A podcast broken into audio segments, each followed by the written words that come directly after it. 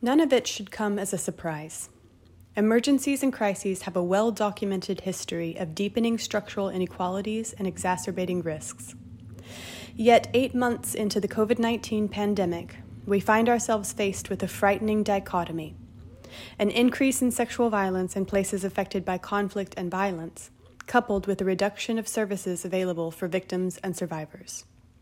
We are witnessing a tragic backslide in the progress gained on preventing and responding to sexual and gender based violence in humanitarian settings, and we can't afford to let it happen.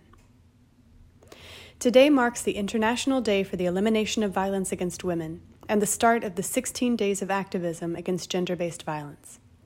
It's a reminder of the strength and resilience of individuals and communities, but also of the magnitude of sexual and gender based violence, or SGBV, whose victims are diverse, including not only women and girls, but also men, boys, and sexual and gender minorities. The global SGBV crisis requires a survivor centered prevention and protection approach in all humanitarian activities, and international humanitarian law provides powerful protections to this end. A shadow pandemic. The spike in violence against women and their children since the outbreak of COVID 19 has been called a shadow pandemic by Pramila Patten, the UN Special Representative to the Secretary General on Sexual Violence and Conflict. Human rights experts, including the UN Special Rapporteur on Violence Against Women, have labeled the situation a pandemic in a pandemic and have called for peace at home, imploring states to eliminate gender based violence, GBV, through post COVID 19 recovery plans. Humanitarian agencies have estimated that in just the first six months of lockdown due to COVID 19, 31 million additional cases of GBV could have occurred. These acts include domestic violence, which is a crime in many places and can be a violation of human rights law, as well as acts of sexual violence within the scope of international humanitarian law, such as rape and gang rape by weapons bearers, enforced prostitution, and sexual slavery. While the ICRC operationally does not need to await such evidence to respond, as part of our reversed burden of proof position on sexual violence, we are tracking disturbing trends about violations of international humanitarian law, along with information which suggests new cases or incidents contributing to a high and ongoing prevalence of SGBV in conflict affected areas. Data from one of ICRC's mental health and psychosocial support programs revealed a fourfold increase of survivors of violence, including sexual violence, from January to May 2020 compared to the same period in 2019.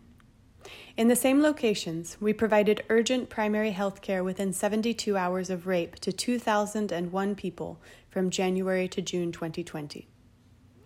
Growing needs are further compounded by risks of sexual exploitation and abuse by those in positions of power, plus the potential for a deeper proliferation of negative social and economic stress strategies such as child marriage, sex for survival, and other transactional sex. As early as April, one country had court martialed a member of its armed forces accused of rape while he was disseminating and enforcing public health measures in a marginalized communities.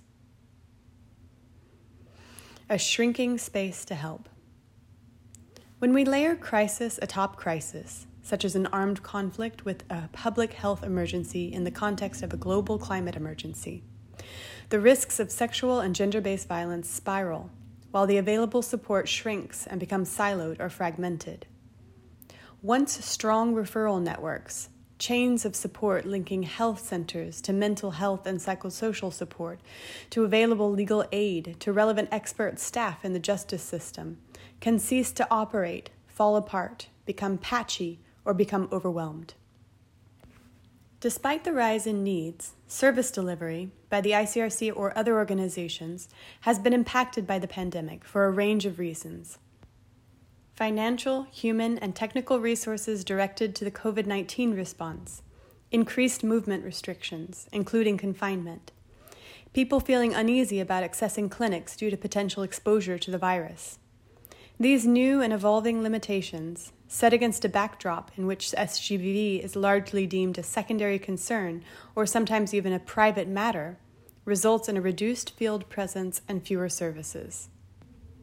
For the victims and survivors, this means disruptions to their existing care and support, lower chances of reaching healthcare facilities in the critical 72 hour post rape window of time, and limited access to mental health and psychosocial services, or a remote or phone based solution that could risk personal safety or financial stability. We are seeking to address these gaps by updating referral pathways and sharing them with communities via radio broadcast, through new partnerships with national societies to address stigma, by continuing discussions with weapon bearers about sexual violence as a violation of international humanitarian law, and by ensuring that the primary healthcare services we support can continue to offer life saving care. Without greater livelihood and economic support, including for cash and voucher based assistance, there is a heightened risk of negative coping strategies, including sex for survival. All actors on the ground must take seriously and prioritize community engagement, risk mitigation, and resilience building. We have released individual cash and voucher assistance as part of adaptation to this environment. How can international law help? International humanitarian law is unambiguous on the matter of sexual violence. It is prohibited in both international and non international armed conflicts by a number of rules within the Geneva Conventions as well as their additional protocols, and its prohibition is a rule of customary international humanitarian law.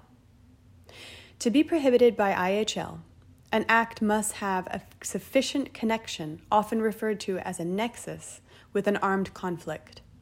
Certain acts of SGBV may occur during an armed conflict that do not have this nexus, thereby falling outside the scope of IHL.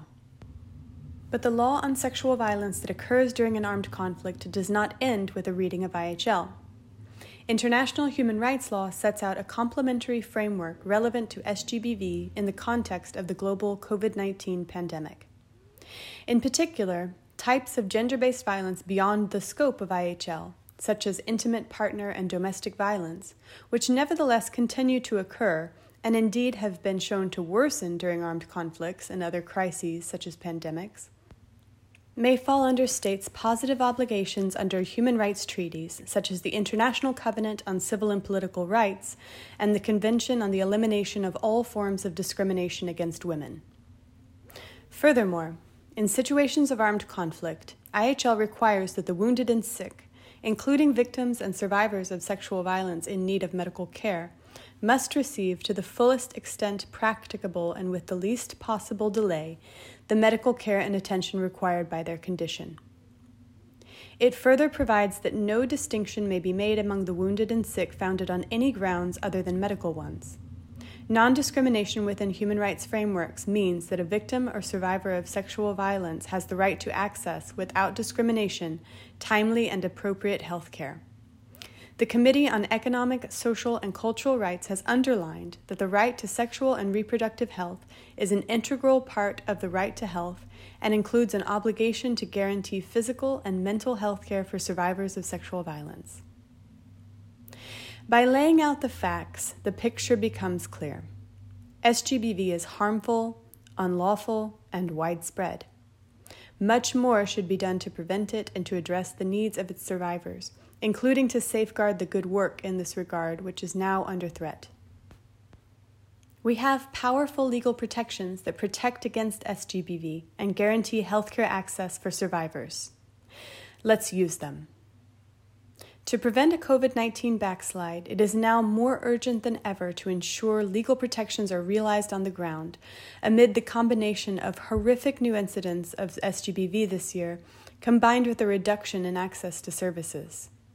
For us, the 16 Days campaign is about asking states to commit to international law, both on the prohibition of SGBV and on access to health care without discrimination, and ensuring that national laws are harmonized with it and effective. It is also about making sure that survivors of sexual violence have access to health care without discrimination, including by evaluating whether mandatory reporting is working in favor of their rights and the rights of healthcare workers. Meanwhile, sexual and reproductive health care, mental health and psychosocial support, and protection services for survivors of sexual violence are and will remain an ICRC priority, and we will continue to engage in a dialogue on sexual violence and conflict as a war crime.